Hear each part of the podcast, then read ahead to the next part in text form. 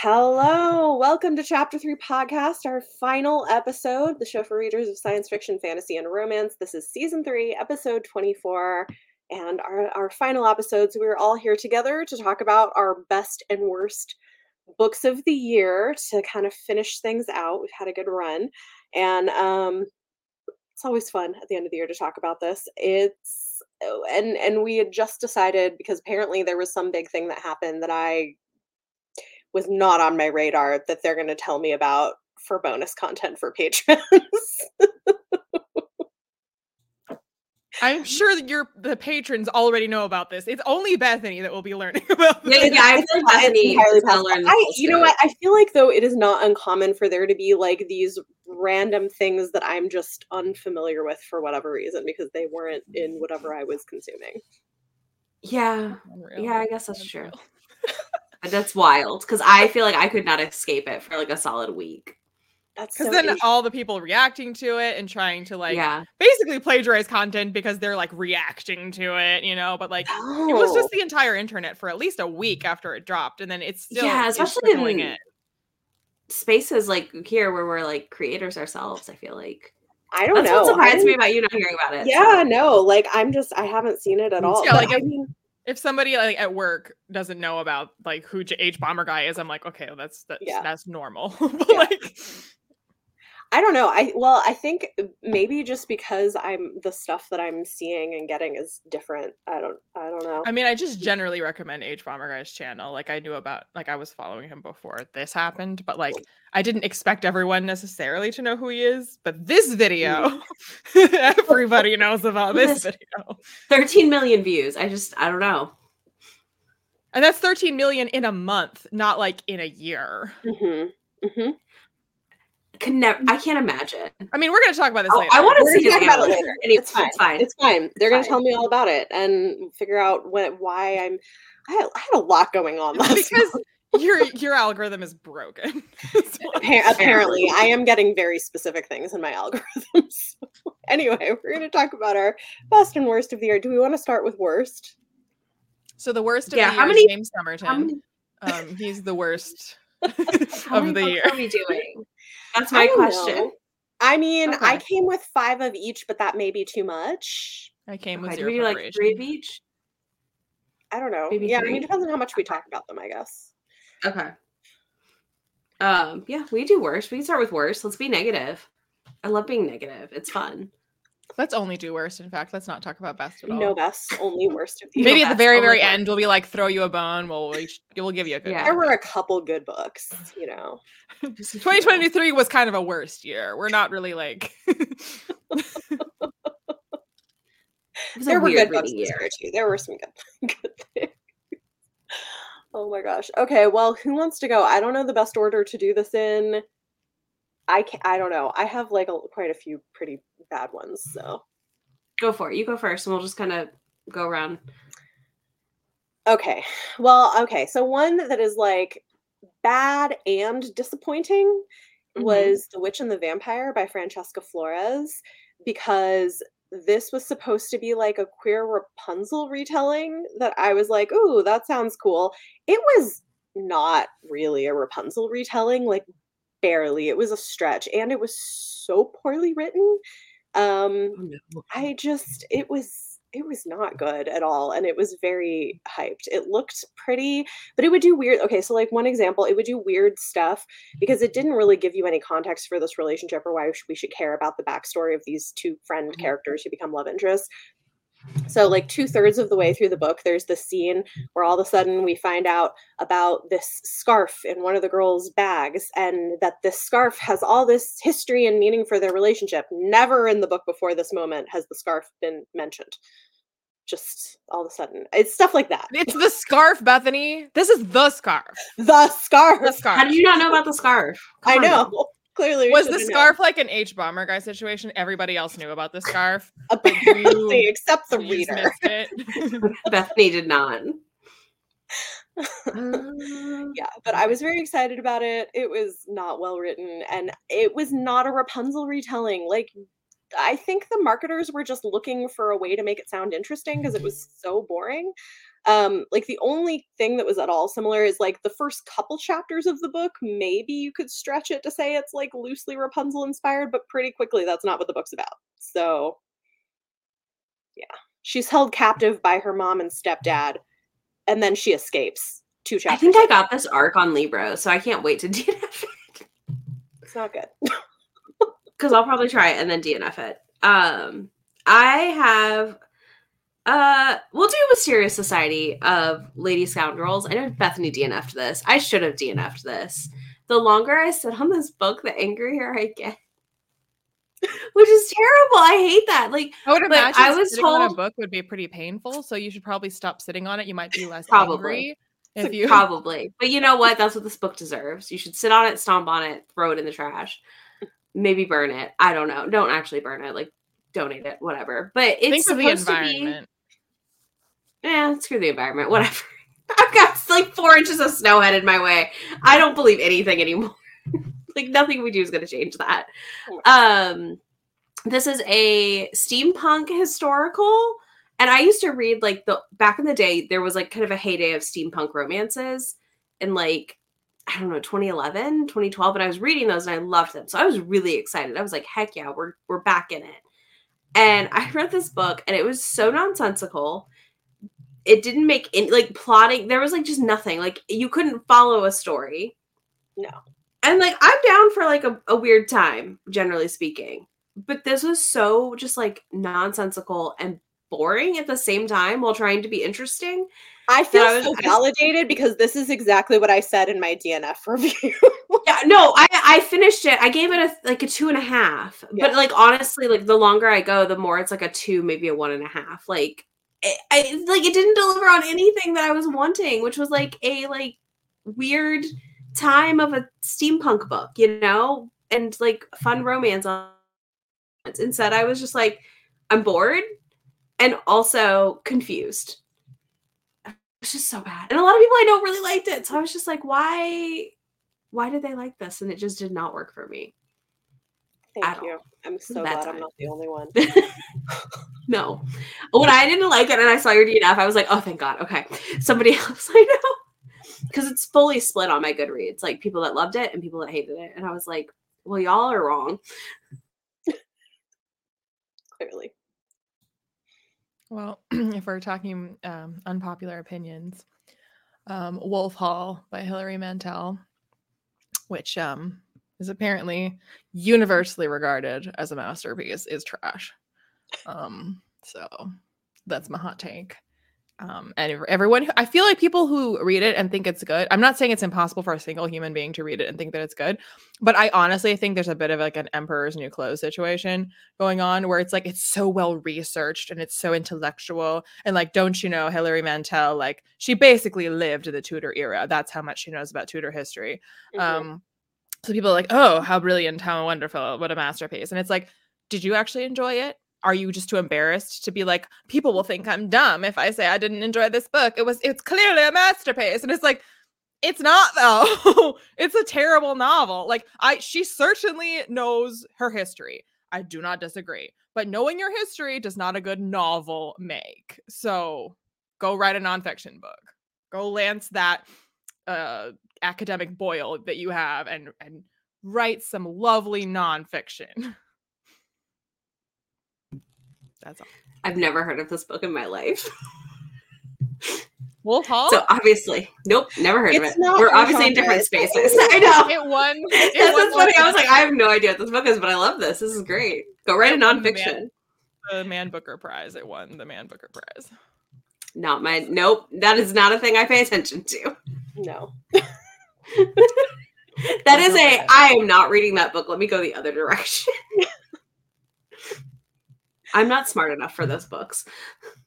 Oh, Not really, but that's how I feel sometimes. when I'm, like, Apparently, I'm some of those, not like, either. Cle- You clearly, know, you, just didn't get it, Liene. You didn't get it. that, that's it. That's it. That's definitely it. Okay. Um. All right. Well, one. So one of these, actually, one of my worst of the year is something we read for Blades and Bodice Rippers. Splendid by Julia Quinn was so terrible. Um, it was her debut novel. I hated it so much. Um, it's like the consent. So you don't is think that it was perfectly splendid? it was not splendid. It was the farthest thing from splendid. It was just I hated it so much. I didn't want the couple to be together at all. And I mean, I know, I know, I don't know. I think there were better things even coming out in the mid 90s in terms of consent because it's like this young virginal woman who like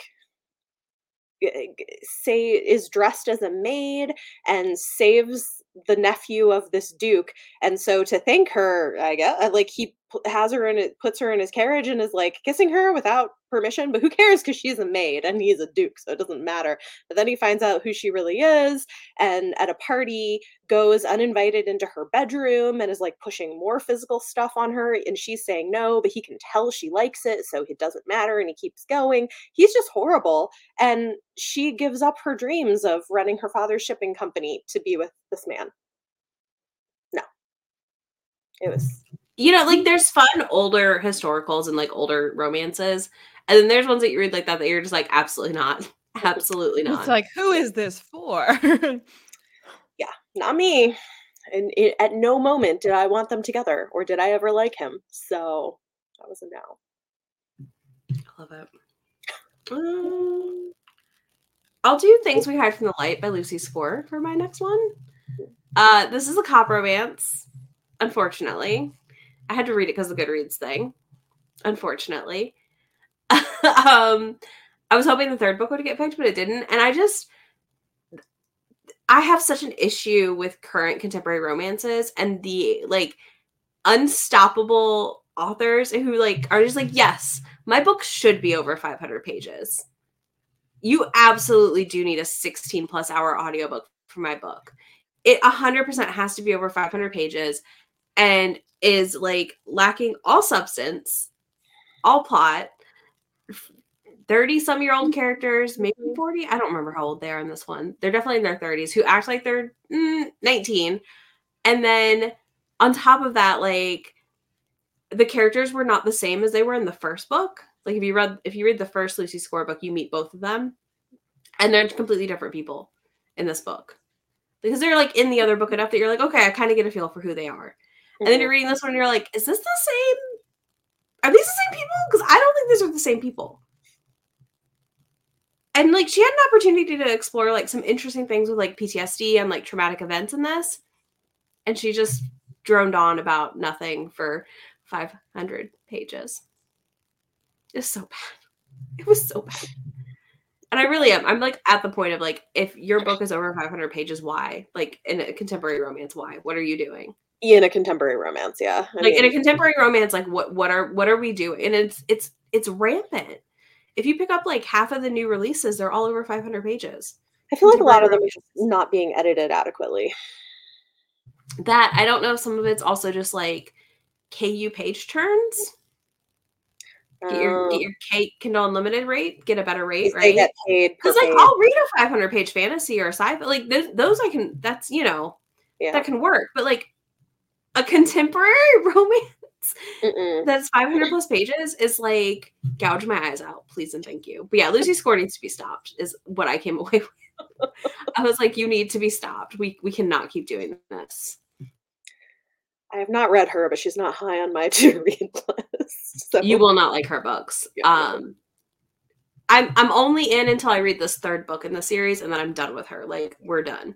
I, I have to know how this couple resolves. So I was like, okay, you're gonna read the third book, and then we're breaking up.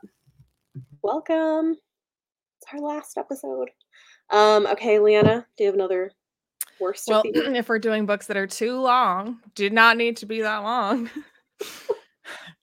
the Priory of the Orange Tree by Samantha Shannon.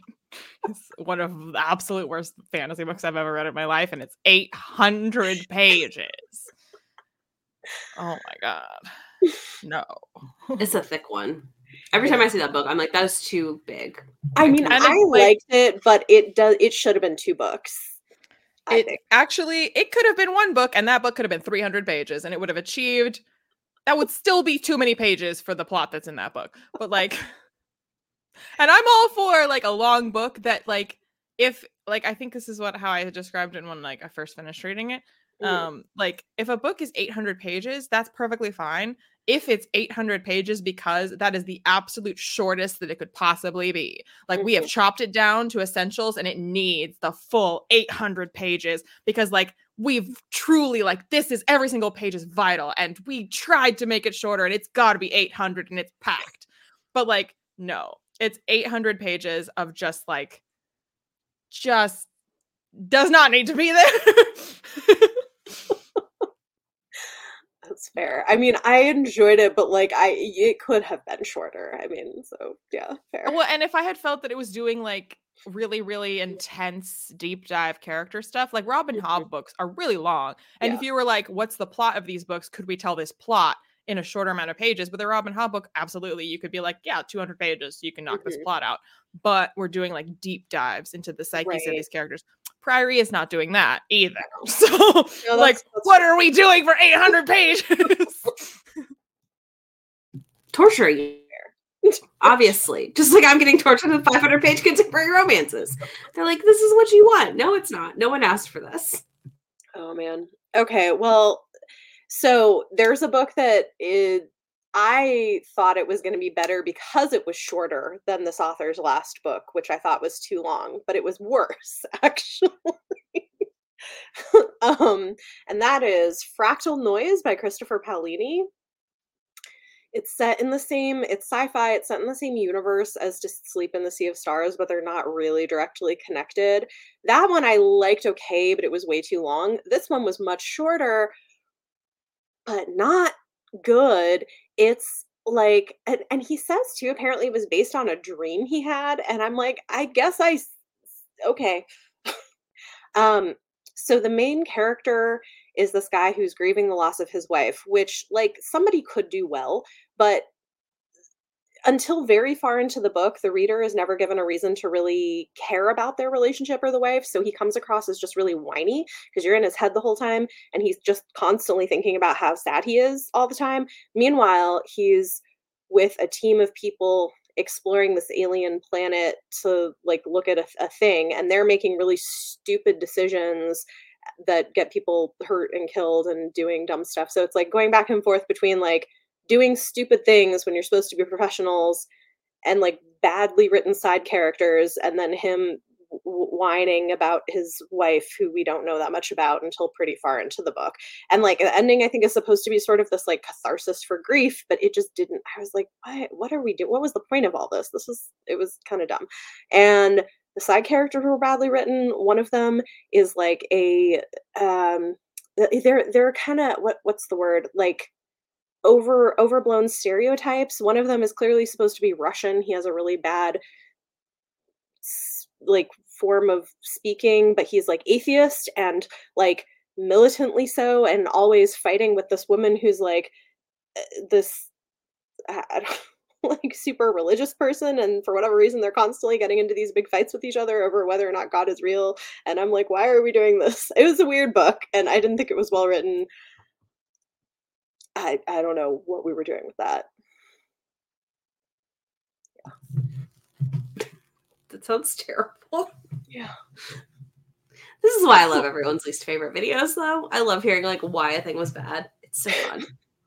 it was, it was not not good um, on badly written, we have assistant to the villain that I picked up because I didn't hate her skits on TikTok. I thought they were cute, but it's so bad. It did not translate. They didn't give her like developmental edits or anything. I feel like as a first time author, which is what she needed, and like it was just so weird.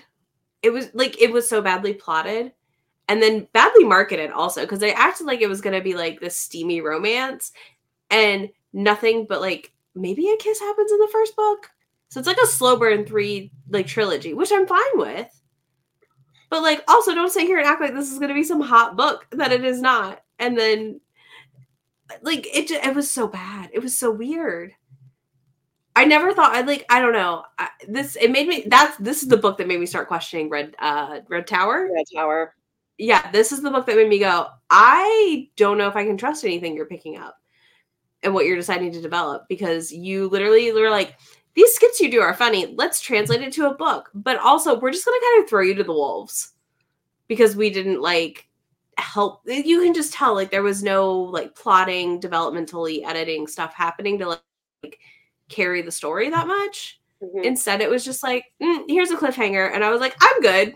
I'm good. I am never touching one of these again.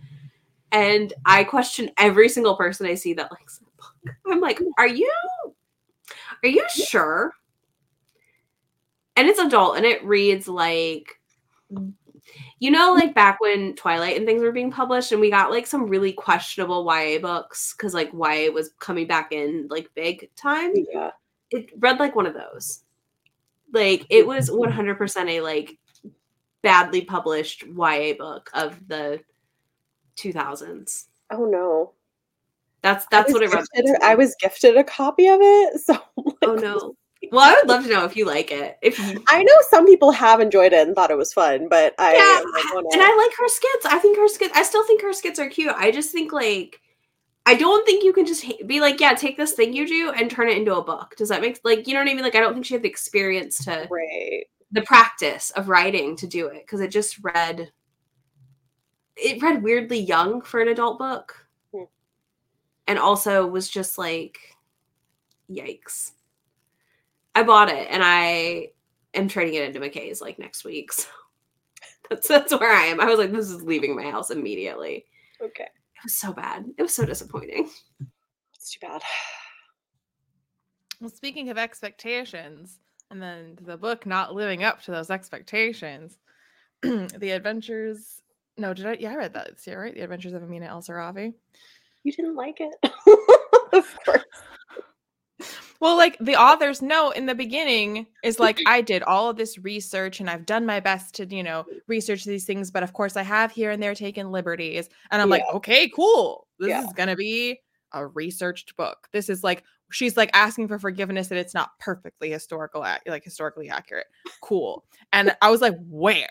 What research? At what point was any of this even requiring research? like, there's nothing about this historically or nautically or socially or like anything remotely resembling something researched. So, like, if it just didn't have that author's note, like, it still wouldn't be a me book. Like, it wouldn't be a book that I would love. It's never like it's I wasn't the target audience for it. Right. But having written that author's note, it's like you have set my expectations to expect a thing that this is not.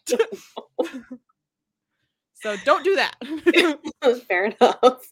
It's like e- even if you did do research, maybe just don't mention it if it's if you took a lot of liberties, I guess. I or don't know. research was like not like it's not like there was a bunch of stuff that I mean I guess I could say this is wrong, but it was just so like uh, uh, like divorced from anything requiring research that it's like you've just made up your own thing entirely. Like there's nothing about this. It's like well this is correct except this would have been this. This is correct except this would have been just the whole thing. None of this would be Is it, like any of this. caveat so that like the dude bros don't like attack her I mean I guess something i don't know but like what dude bro is reading Amina al-Sirafi to fact check it? Like don't know. I just that's all I can assume. Like I'm like if some or some weird dude bros like fact checking her all the time, and we don't know about it. I don't know. That's entirely possible. Um, yes, no, there will not be a season four for the podcast, at least in the for with nothing planned at this point. So maybe one day, but for now, this is the end. So yeah, we've got other stuff we're working on, which is cool. And yes, I do think unfortunately there has been bad or insufficient editing and development of quite a few books. Yeah, not everything, but it is unfortunate. Um, okay. So I have like I came with like my top five worst. I have like my top two left. Maybe we can get through. it. We're doing pretty quite good actually. Like, Or do we want to pivot to to good books? yeah, maybe let's I guess we could just do one or two. I might just like quickly talk about both of these together and why, then why don't we just finish out worst and then do all best? all the best. Okay. All right. Um so I did not like Artemis by Andy Weir. I and you know, it's funny. I think last year one Project Hail Mary was one of my worst of the year list, but but at least Project Hail Mary just wasn't I didn't enjoy it, but at least it wasn't like offensive.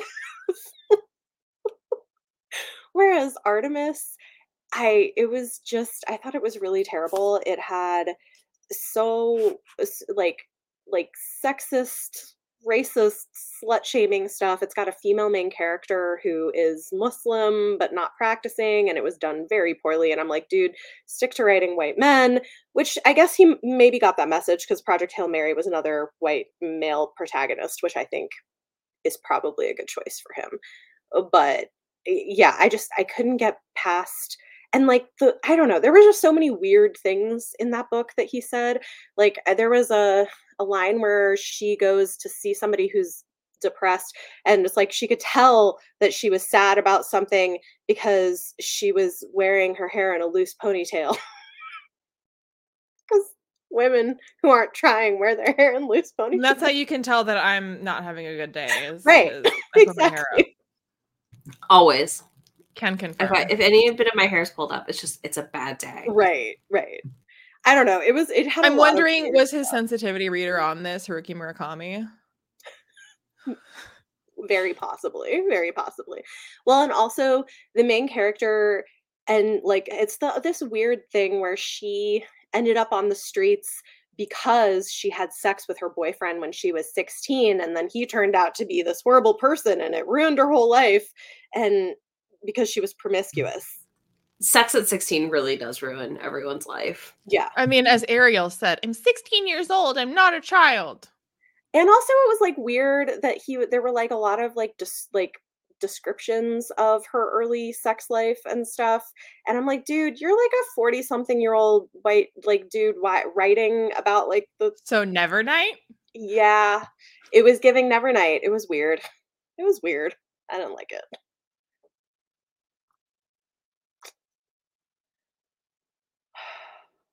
And I'm looking at my list.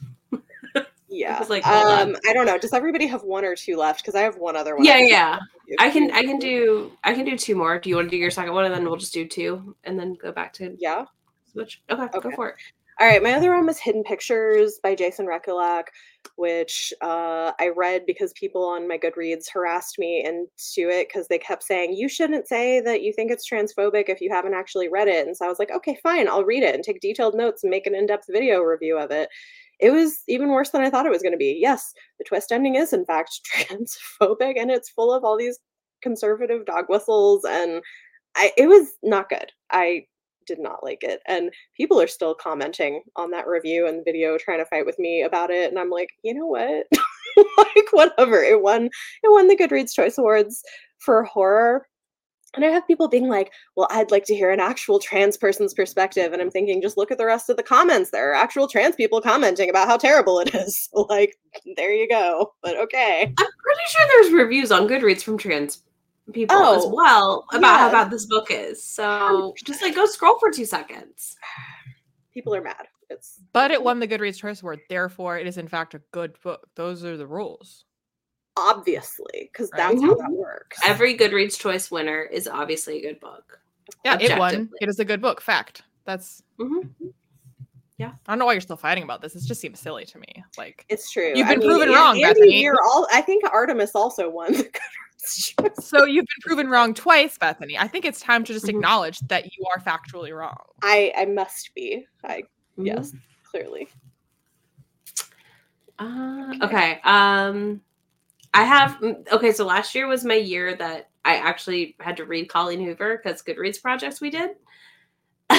so I didn't put these in my worst of year because I was like, well, this feels like a cop out to be like, hey, um, here's all the Colleen Hoovers I read and hated. You know, it's fine. Uh, so I just I figure I'll talk about him here for a minute. You know, I had to read Confess, um, which was like this weird teen pregnancy book or young pregnancy book. And like her ex's like the baby daddy's brother or something wanted to marry her and would like harass her. And of course he was a cop, like go figure. And then she ended up with this other weird kid who like whose dad was like an alcoholic. So that was a weird time. And then like I read It Ends With Us, and that was just like I don't know, the weirdest book ever. And I understand why it works for some people and why they connect with like the story of abuse in it, but like I just found myself wanting to scream the entire time because then I just think about the people who root for the hero that is abusive and I don't I don't understand how you can root for him in any capacity. So are you not team Damon? Well, also the fact that she casually like thinks it's fine to give joint custody of her mm-hmm. kids to her abusive ex. Yeah, like that book, that I'm like like yeah, that was great, weird. great parenting choice there. I'm indifferent on the Vampire Diaries as far as whose team I'm on. That Thank you for rotates, and that's different. fine. I was like, I had to like finish my thought process on it. It's with us. Uh cold medicine does a number on you, it's fine. And then without merit was like this weird, like near step sibling cousiny romance situation. And I just like I'd I'd previously read Colleen Hoover like 2010-ish, probably, like back in the day, right? Like she's been writing a lot more than people I feel like realize. Um, but I'd read her like back then, and when I was like earlier into my like reading more journey that I like when I actually started back reading during college, and I was like, yeah, this is fun, but like it was fun in that way of like, yeah, you just kind of like don't want to put the book down because it's a roller coaster ride, Right. and then I just left all three of these like, wow, I feel emotionally abused. At the end of this, because that's what she does to you as a reader. Like she basically just emotionally abuses the reader. So by the end, you're like, oh, oh, thank goodness, they're It's together. over. It's over. it's over. I loved it. It's over now. I don't want to read this anymore. Uh, but yeah, those were all like one to one and a half star reads. I think for me overall. So it was a fun time. It was it was torturous. I the relief I felt that we had no new Colleen Hoovers this year was immense. Well, if we're doing books that it was not our decision to read, Slave to Sensation by Nalini Singh. How did that go? I How dare you? we knew that was going to be a toss up for you though. not not good. didn't go good. Uh, I am clearly not the target audience for that book or books plural probably. um yeah, it was Instalust and like really, you know, I know a lot of books do this. This is not the only one, but the like extremely debunked and outdated ideas of like wolf pack, like, you know, alpha, omega Oh, stupidity and the whole like he has wild animal in him and it makes him wild and it's like wild animals don't randomly do stuff because they feel emotional. Humans do that. So like don't be telling me oh it's a connection to a wild be-. no it's it's fucking not. Humans do that. But um yeah and they just had like i said it was insta lust. There's like nothing like they meet and suddenly it's all just like suddenly it's all like this like i mean it's called slave to sensation so Mhm. it's just suddenly all the sensations they desire to feel with each other when you met yesterday have nothing in common and have barely spoken i just why I mean, it's not my favorite of the series, but like, No, I- same. It's fair. I did say there was like a mean- lot of fluids, and um, and Mara was like, "Well, they're fated mates, and like that's why." And someone in chat was like, "Fated fluids," and I was like, "Yes, fated fluids is what this is." Oh, that book does not have a lot of fluids. I've read books with more fluids. I mean, so have I. Thanks to Mara again. Oh, I feel like she should did. have. That's right, because we read that like the Did you read Morning oh. Glory Milking Farm? yes, yes. that was going to be I- my suggestion. I If you really wanna go heavy on the fluids. Farm- I liked Morning Glory Milking Farm better than Slave to Sensation. I wouldn't have expected that, to be honest. I think I'm proud of you. I think, I mean, I do think it's better relationship development. In Oh, that's not why. like- it's just because it's like campy and like yeah. self-aware that it's It is very campy. Whereas yeah. Slave to Sensation is like, I'm just like, it's very of its time. it is. and if you if you aren't entrenched in the genre of romance, I feel like similar to reading other genres too that are older books, sometimes like you can tell when they're very like of a time, if that makes Mhm. sense. very and I think that's part of the slave sensation. That was that was a big part of the big paranormal boom. And let me tell you, there's some weird things that happened during that that led us to Morning Glory Milking Farm now today. So, you know, it's a good thing and a bad thing. Oh my gosh. All right. Well, should we pivot to our best of the year? Yeah, I mean, unless we have more fluid mates. I'm gonna use that in a video. You one day. I mean cannot wait. Fated fluids. Fated fluids, whatever. I am using that in a video one day. I'm gonna tag you. It'll be me talking about the most bonkers romances. Why am I tagged in this? What's going on? We're giving you credit for your I have to give you credit. the like the title card that's like built into all Apple software with the like Mhm. purple sparkles, you know, Mhm. fated fluids. Mhm. Yeah, exactly. There you go. All right. Um, I brought my top five favorites. Do you want to do? Yes. Sounds good. I, I don't know. I've got a, I've got I've got lots of lists that I Cool. just copied into a document. So Okay. Well, I have one that's a romance, and that's Role Playing by Cathy Yardley. I actually have these ones because I liked them. this does not refer to the bedroom. It refers to the fact that they meet playing an online RPG video game, sort of like World of Warcraft type thing.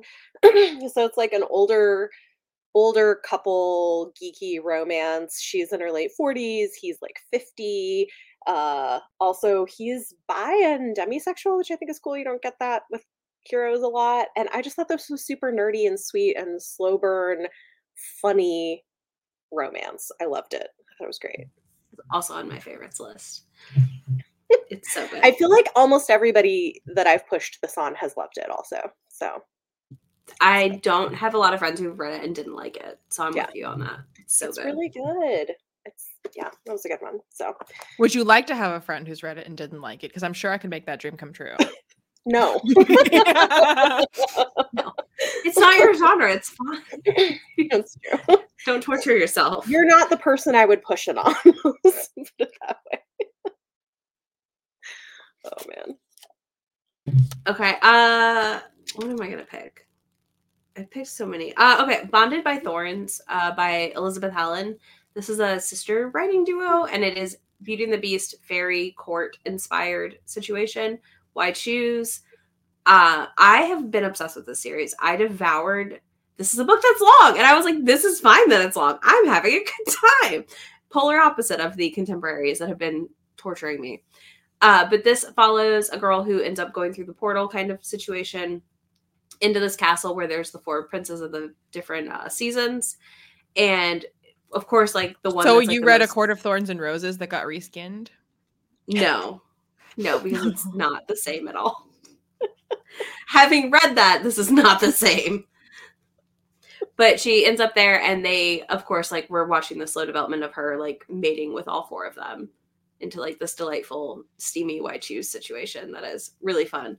Um, yeah, it it really surprised. I didn't expect to like it as much as I did when I read it. Like it was one of those ones I picked up on a whim and left it like sold. And within a month, the next book came out, and I devoured it. So if you want a Beauty and the Beast esque why choose, go for it. And pretty steamy, but also still a slow burn. It's a weird mix of both, which is kind of nice. Cool. Oh shoot. um I liked books. This is when Um, you go, yeah, a court of thorns and roses. It's my favorite of the year, Court of Thorns and Roses. That sounds right. Um I mean the one of like my like surprise favorites was Daemon Voices by Philip Pullman, which I'd had for a while and like that's why I put it on my like priorities project to like make make it a priority to read it. Um but it's non it's selected nonfiction, which is like never the kind of book, at least for me, that it's like, ooh, must read immediately, super in the mood. It's like, I bet this is good. At some point I will read this. um, which is the same thing that happened with The View from the Cheap Seats by Neil Gaiman, which like when I finally got around to it, I was like, oh my god, this might be like my favorite Gaiman book. Like, why did I take so long to read this? I mean, I know why, because it's selected nonfiction, which never sounds exciting. It's like, I'm sure it's good, but like um so yeah, Daemon Voices is a lot like View from the Cheap Seats by Neil Gaiman, where it's a selected nonfiction and also like really, really good. um it just like is really, I think, um I mean, it's enjoyable to read because just Philip Pullman's like an engaging. He's a, a lecturer at Oxford, so he's like good at like presenting topics that aren't like a fiction story in a way that's like engaging. but um i just think he has a lot of he has a lot of interesting perspectives that he's offering you know of course his conclusions but just the way that he brings up these topics i think it might be because he's a lecturer so like when part of going to class is like learning what the professor thinks so you can like put it uh, regurgitated back to them and, and pass your class. But like it's also like a good professor is supposed to be trying to get you to come up with your ideas and be like what do you think about this topic? So i feel like a lot of daemon voices is like whether or not you agree with philip pullman's conclusions on a lot of these topics it's still like a really engaging experience to read it and to be like well what do i think about this? Or i hadn't thought of it in that way. So now that i am thinking of it in that way what do I think about that? or Mm. things like that. It's about how do you approach writing? How do you approach reading? How it's like storytelling in general works, children's lit versus adult lit, the speculative, like the idea of speculative fiction. Like, what is that? What should it be? What can it be? What do people think it has to be?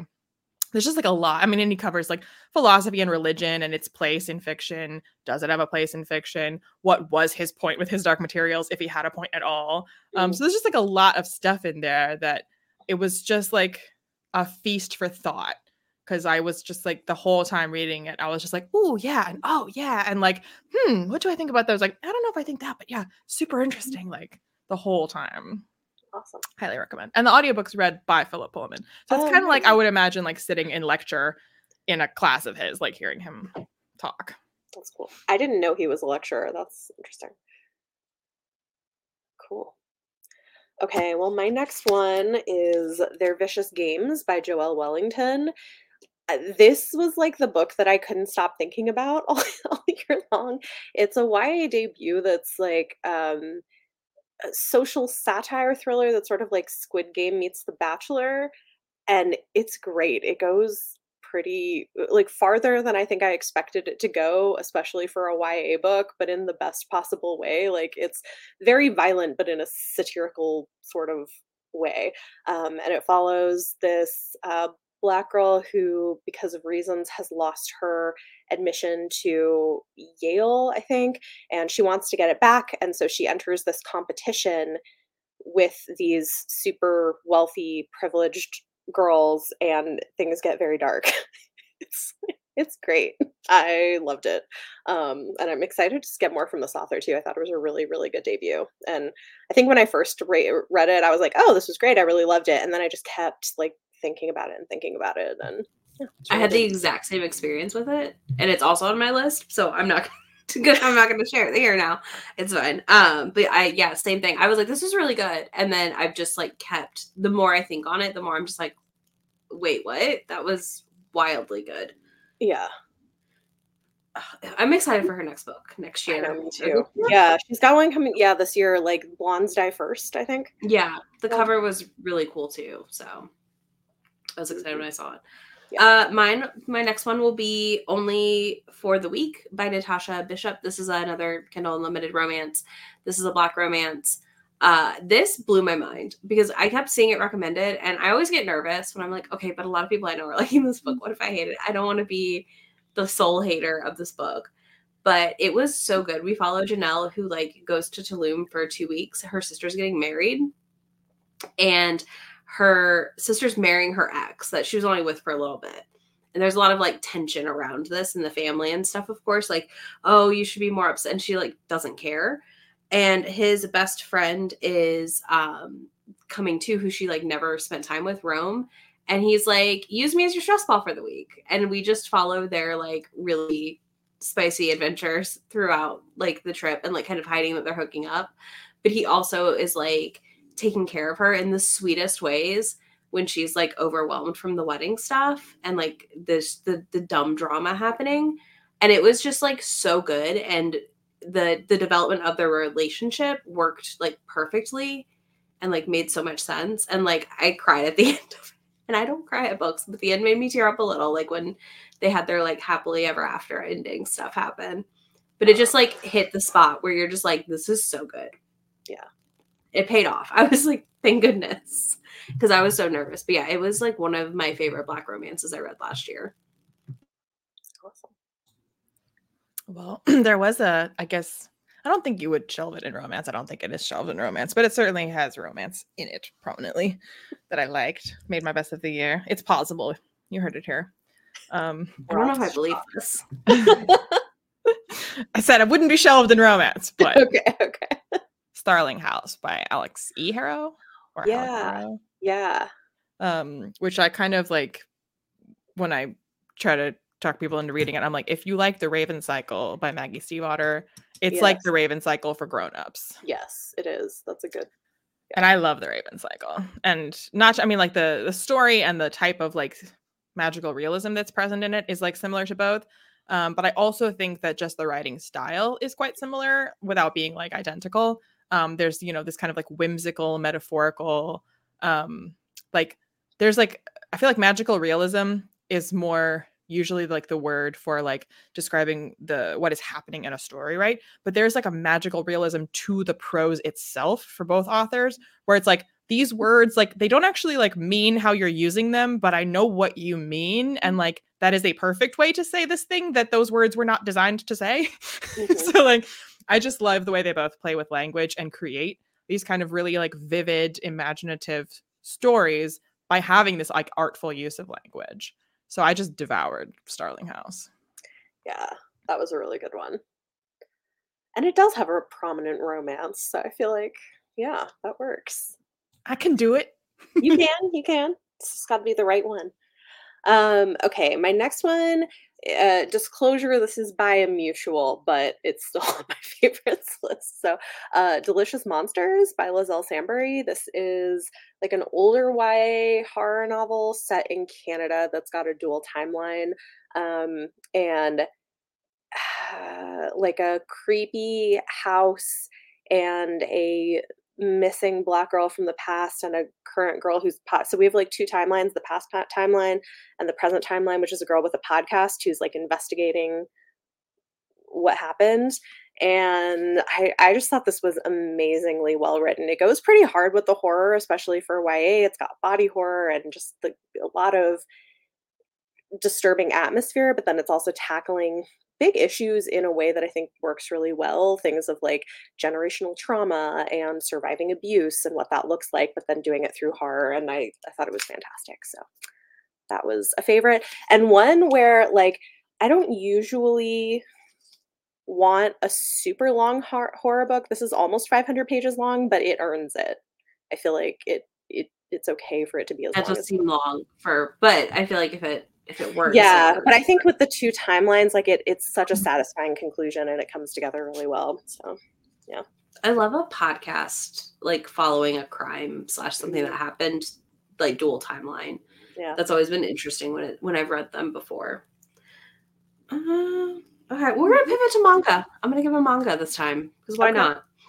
Um, I'm gonna say My Happy Marriage, which just had an anime drop this year also, but this was a surprise for me. I had picked up a couple volumes and hadn't read it yet, and I finally like picked it up and I was like, oh, you are so dumb. you put this off because I enjoyed it so much. This is set in like I think 20s ish, maybe 40s. I don't know, like kind of historical ish setting with a mix of paranormal elements. So there's kind of like ghosts or ghouls. And it's also Cinderella inspired. So our heroine has been like rejected by her family because she doesn't have the magical abilities they wanted her to inherit from like there's like particular like family marriage like arrangement. Um so her dad her mom dies and her dad remarries cinderella stuff obviously so she's treated like awful by the stepmom and her stepsister. And they're like yeah we're gonna send you off to marry this guy who like doesn't keep any of the women he's supposed to marry and like ends up not marrying them basically. Um but not in a way that like damages them but just as like i'm not gonna marry that person. They're too they're seeking money or whatever from his like name his family name. And she goes there and like it's their just really really slow relationship building and like just this preciousness like of her like discovering who she is when she's not being like beat down. Hmm. um and then the magical elements and like that paranormal stuff was really fun to watch like mix in to it all but yeah it it's one that i've devoured like all four volumes that came out last year and just like cannot wait for more so it's been really good and there is a light novel and obviously also the anime so it's like you literally can read like the story three different ways if you wanted to like good. enjoy it very in various formats Well, I finally finished the Greenbone saga in 2023. Jade Legacy, people didn't lie. It was great. It's quite quite an ending. My one complaint, if I have a complaint about Jade Legacy, is that um as it spans such a long period of time, then there's quite a lot of like time jumps. Um, so like the pacing is like hurt a little bit by that because we like kind of have to keep skipping over stuff to like move along to like to get to the end of where this is all to wrap up. So like in my perfect world, I would have been quite happy to have the Greenbone Saga be four books to like give a little more breathing room to like all the events of Jade Legacy. But like if the requirement is that you wrap up the story in one book, then I think Jade Legacy like handled having to like cover all that ground in one book as well as you possibly could do that mm-hmm. in one book. I just think it would have benefited from being split. But if you can't split it, then you did a great job doing this amount of time. Um, there was just like times when like you know some like really like huge thing would happen and like you know but the thing has like finished happening so you're like there's not it's not ongoing so it's like it's finished but it's like a, a status quo changing paradigm shifting thing that's just occurred um and then like the next chapter is like five years later and you're like so like by the way the way that we like recovered from that thing happening back then was like this is how we've since recovered from that. It's like but we didn't like see the aftermath of like rebuild from whatever the thing was it's just like that was what happened with that. Okay so like moving on mm-hmm. to now where we are. So yeah. we don't have time for that. We have to keep moving. Um whereas like previous books the first two would tend to like show you the aftermath. But here we were like no time for that. Keep going. So uh, and like it's a really long book. It's the longest of the three. So like that happened quite a, a few times. Where i was like okay we're moving on. Um and i feel like the way that people just I didn't know any spoilers for what would happen. I just saw some people being like crying over Jade Legacy. So I was like over prepared. So like I'm not gonna say there's nothing devastating that happens in Jade Legacy, but I was so prepared for it that I was relieved. Like that I was like, oh, okay. Like, I mean, that was bad. Don't get me wrong, that was bad. But like could have been so much worse. Every time something bad happened, I was like, I thought this would be way worse. I love when that happens though, when you're like, okay, I'm prepped, I'm prepped. Yeah. And then you're like, wait, what? That was it. Because I feel like I do that all the time. I'm like, okay, I'm ready for this book to make me cry. And I'm like, this book didn't make me cry. Why was everyone else crying? Am I feel I like if I had, had no warning, I mean, like, the series in general has a lot of kind of like intense things that happen. So I would expect yeah. Jade Legacy being the final book to have intense things. Yeah. Um, if I had had zero warning of people being like, ah, this book, um, I don't. I think I still would have felt mostly the same. Maybe like may- maybe even slightly more upset by stuff because I wasn't so over prepared. But yeah, I just feel like the way that this it's it's you expect this from this type of story. It's not the first book. Like it's not the first time she's like been mean to characters or like had like quote unquote realistically like resolved situation where you're like, yeah, like they probably would die from that. Like they didn't magically survive that because they wouldn't. so like mm-hmm. I feel like every time the series actually did have somebody survive, I was almost like, oh, I w- just ex- assumed they were dead. So the fact that they're alive, it's like, oh, okay, great. so there's a few times in Jade Legacy where like something like that happens, and I was like, well, this must be it. This must be they're dead now because like everyone's upset, and this seems like how do you survive that one?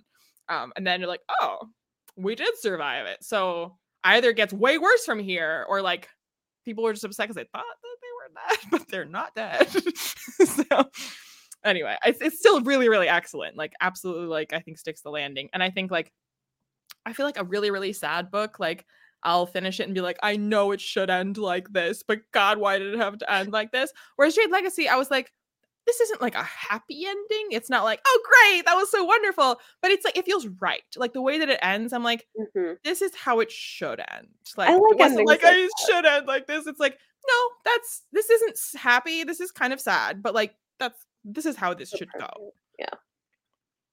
I get that. Um okay. I feel like this was really a year where I was loving horror books because like all my top three are horror. it's like um, so my next one is Lone Women by, Victor LaValle. This one I actually read twice. I had an early copy of it and I did a buddy read of it before it came out. And then my patrons picked it as our October book club pick. So I reread it uh, on audio and it just, it's so good. it's so smart and layered. And it has, it it's not what you expect i think especially reading it the first time and there's just so much to talk about of like issues he's covering in it but it's also paced in a way that's unexpected. I feel like when you've read a lot, especially in these genres, you kind of get a sense of like when you expect certain things to happen in a plot. And this book surprises you. It's like he purposefully doesn't do things how and when you expect them to happen. Um, anyway, I just I, re- I really loved it a lot. The I can't talk too much about where it ends up going because it's spoilers, but it begins with this woman in the early 1900s who's leaving behind her brutally killed parents. We don't know how they were killed, they were, and she's emigrating to the wilds of Montana with this big heavy trunk and every time the trunk is open people seem to die but we don't know what's going on with it and it's like kind of starts there and so I I loved this. I thought it was so good and yeah read it twice in one year. so that's a lot that you read it twice in a year, like happily. Yeah. Well, I read it in so I read it the first time in I think like end of end of January, beginning of February, and then I read it again in October. So there had been quite a while in between reads. Um, mm. but it was fun to read it the second time because even though I knew it was going to happen, it was interesting to see like how he plants the seeds of of things ahead of mm-hmm. time even though you don't necessarily notice them. I feel like at, read reading abercrombie is similar in that like there's like if you already know what's going in on that you'd want to read it twice in one year can confirm. Like that but also in that like if you know what's what's happened you can pick up on more of the foreshadowing details or more of the little like the small things that are are there. Um anyway it's really good uh, okay, I've got the Very Secret Society of Irregular Witches by Sangu Mandanna. Is that right? Yeah. Okay. I was like, did I remember this correctly? because I feel like I can never remember author names. Uh, this surprised me. I have been very hesitant into the like cozy romance genre, I guess, category because I've been with like witches. I've been very disappointed by most of them. I find a lot of them really bland, to be mm-hmm. honest, and like I'm okay with a boring book. Like, but it has to have something to make me want to finish it too, right? Like, it can't just be boring. This for me, I think worked so well just because of the found family elements and like the um the, the romance was like really sweet and cute and like them like pushing them together like no no no no you guys do need to date like that was fun the kids were fun like all of it was just like so fun and entertaining in a way i I don't know. I was, I was another one. I went into it like expecting to be like, ah, this was fine. And I left it just like, this is so warm. It was like a warm hug of a book in the best way possible. And it was exactly what I wanted out of the new popular, like weird witch romances that we've been getting that are not warm hugs. Instead are weird, very weird books often. You know what I'm talking about, Bethany. You've read yeah, some of these. We, we did a whole thing talking about this. Yes. I know. We did yeah. a whole thing talking about it. You know exactly what I'm talking about. I and I just yeah. this book, I don't know. I it, it made me so happy. And I still am just like, this is such a cute book. And I wanna I'm excited for her next one to come out. So I don't know. I don't have a ton of because it's such a cozy book. I don't think there's a lot to say on it either. That mm-hmm. without spoiling everything about it, because it is like a quiet book, I guess. I guess I should say quiet, not boring. It's like a quiet book. You're just not like, you know, there's not a ton happening, but there's enough to pull you through. Whereas the other ones are boring. Well, I considered putting this in my like top like when I did a video, um, and I didn't ultimately, but like I almost did. Um, and that's How to Sell a Haunted House by Grady Hendrix. Yeah, which I think is my favorite Grady Hendrix that I've read. Mm. Um, which I don't necessarily think it's the best one that I've read of his, like in any way, objectively, whatever that means. Um, it just like really personally like hits for me because like at the center of everything is a brother sister dynamic. Like that's who the main character is, like, or the, the main character is like she has a brother, but like the main like relationship that like is at the center of all the drama and everything that's going on in the, the book is a brother sister.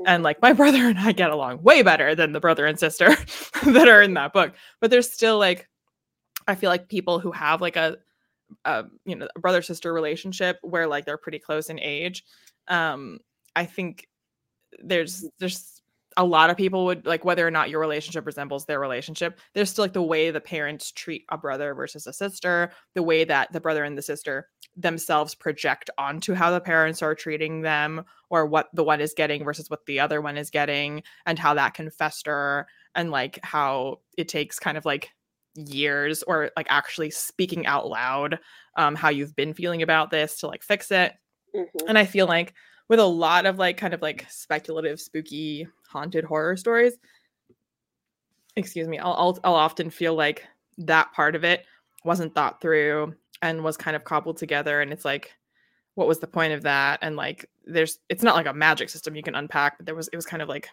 just there to be spooky or something.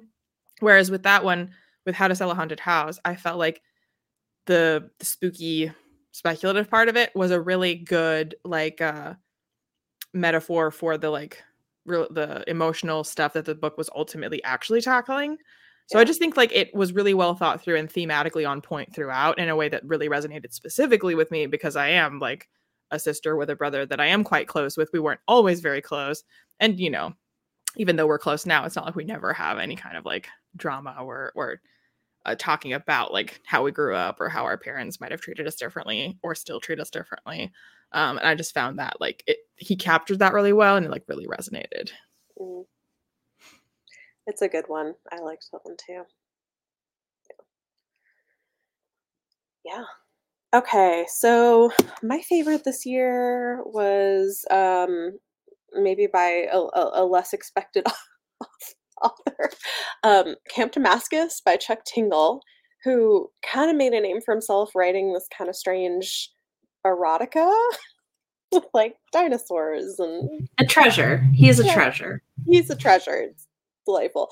But um, this is his first traditionally published horror novel, and I loved it. I mean, I think part of it is it was really personally connected for me a lot.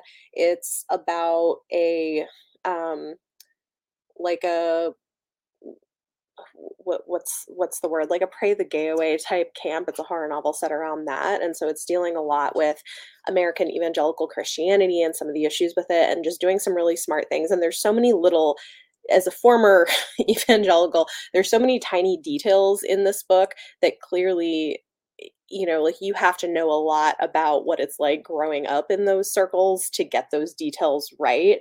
And and i also just thought it was really smart in the way it was subverting some things. I don't know this hit me harder than i was expecting to it, it to and i loved it. I thought it was very very good. Again i don't want to spoil what it does but i this was my favorite thing this year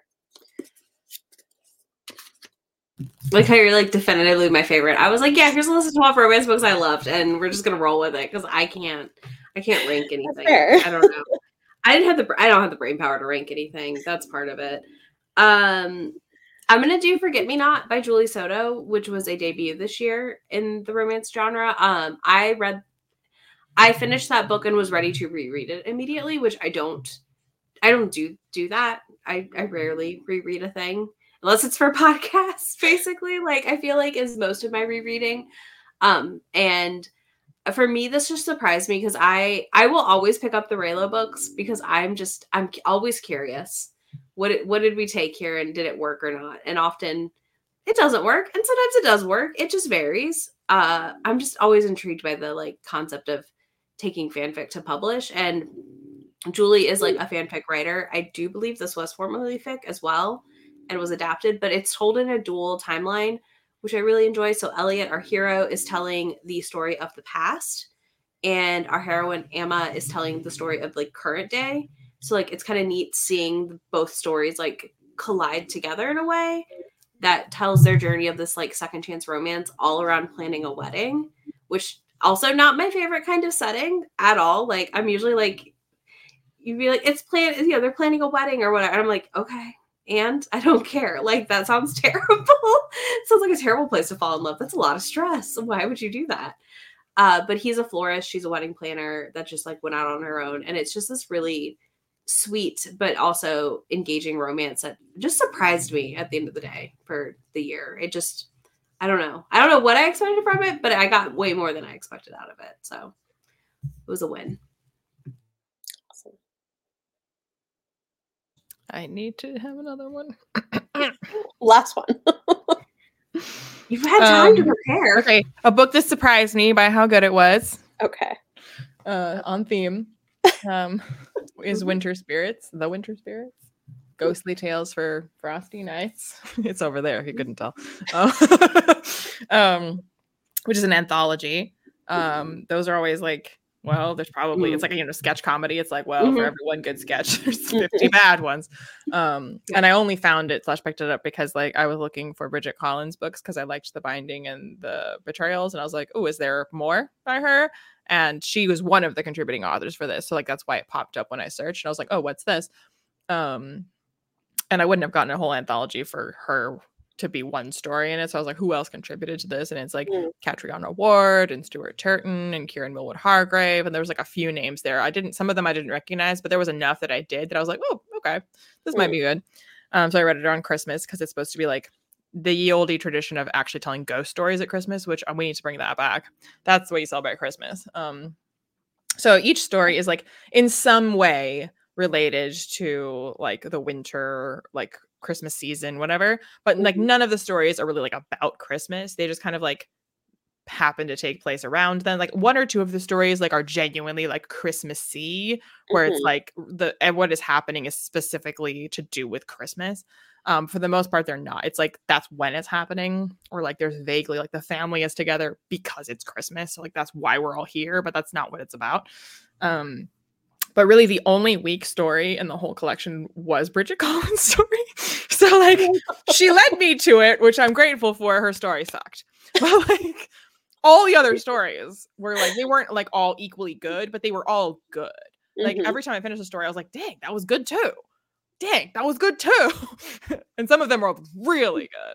So I was like, wow, to have an anthology where every single one basically was like a banger. I was like, wow, okay, well. That feels was rare. fantastic. That's great. Yeah. Yeah. Amazing. Okay. Well, that concludes our final episode, I guess. Um, thank you all so much for watching and listening throughout the last few years and um yeah we'll still we're still on all of our individual channels making content and we'll probably still collaborate on stuff um but this is the last episode of chapter 3 podcast for Wait, I thought we all agreed to delete our channels after this. Is that not? Oh yeah, we're all leaving the internet. We're no Okay. longer. No, no, we're not supposed to announce it. We're supposed to just vanish. Right. Oh, sorry. sorry. Yeah. Okay. Why are you giving? it Pretend I away? didn't You gotta that. scare everyone. You have to scare everyone by just vanishing. Come on now. oh my gosh. Um. So yeah, thank you everybody, and again. We do have one final bonus content coming for patrons where Izzy and Liene are going to school me on something I missed in December that apparently I everybody should have known about. Mhm. I guess something's wrong with my Not should have known about, does and did know about. it's like blame my algorithm. That's of what it's feeding to me i guess. But anyway thank you everybody. Have a wonderful weekend and we will see you elsewhere. Bye. Bye.